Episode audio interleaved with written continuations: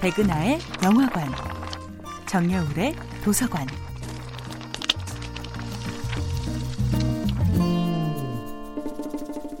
안녕하세요. 여러분과 아름답고 풍요로운 책 이야기를 나누고 있는 작가 정여울입니다. 이번 주에 만나보고 있는 작품은 셰익스피어의 리어왕입니다. 리어왕의 진짜 문제는 나는 누구인가에 대한 질문을 철저하게 밀어붙여 본 적이 없다는 것이었습니다. 오히려 그가 누구인지 리어왕 자신보다 더 잘 아는 것은 그가 딸들에게 모든 시종까지 다 빼앗긴 이후에도 그림자처럼 리어왕을 따른 바보 광대였습니다. 바보 광대는 겉으로는 어리석은 바보이자 광대의 모습을 하고 있지만 사실은 가장 지혜로운 예언을 도맡는 인물입니다. 바보 광대는 리어왕을 아저씨라고 부르며 거침없이 그를 비판합니다. 딸이 얼굴을 찡그려도 신경 쓸 필요가 없었을 때 아저씨는 그럴듯한 사람이었지. 그러나 지금은 숫자도 덧붙지 않는 영에 불과하잖아? 나는 바보 광대지만 아저씨는 아무것도 아니니? 내가 아저씨보다 낫지?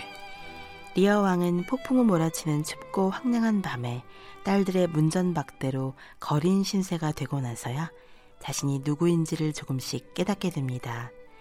살을 내는 추위와 처음 경험해보는 배고픔 속에서 아무리 초라해도 잠시나마 폭풍우를 피할 수 있는 작은 움막을 찾는 나그네의 심정을 이해하게 됩니다. 리어 왕은 절규합니다. 나는 춥구나.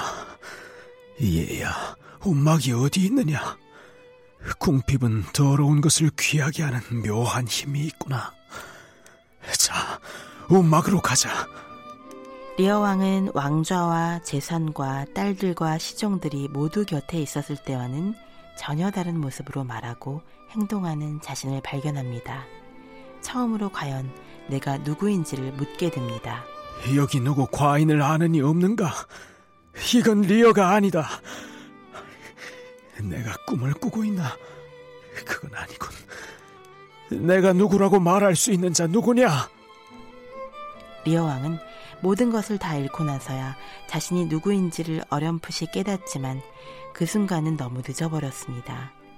그의 불행을 시린 가슴으로 바라보는 우리 현대인에게도 각종 보험과 상조업체에 죽음의 관리를 맡기기 이전에 나는 과연 누구인지, 어떤 삶을 살아왔는지, 앞으로의 삶은 어때야 하는지를 좀 더 아프게 성찰해 볼 시간이 필요하지 않을까요?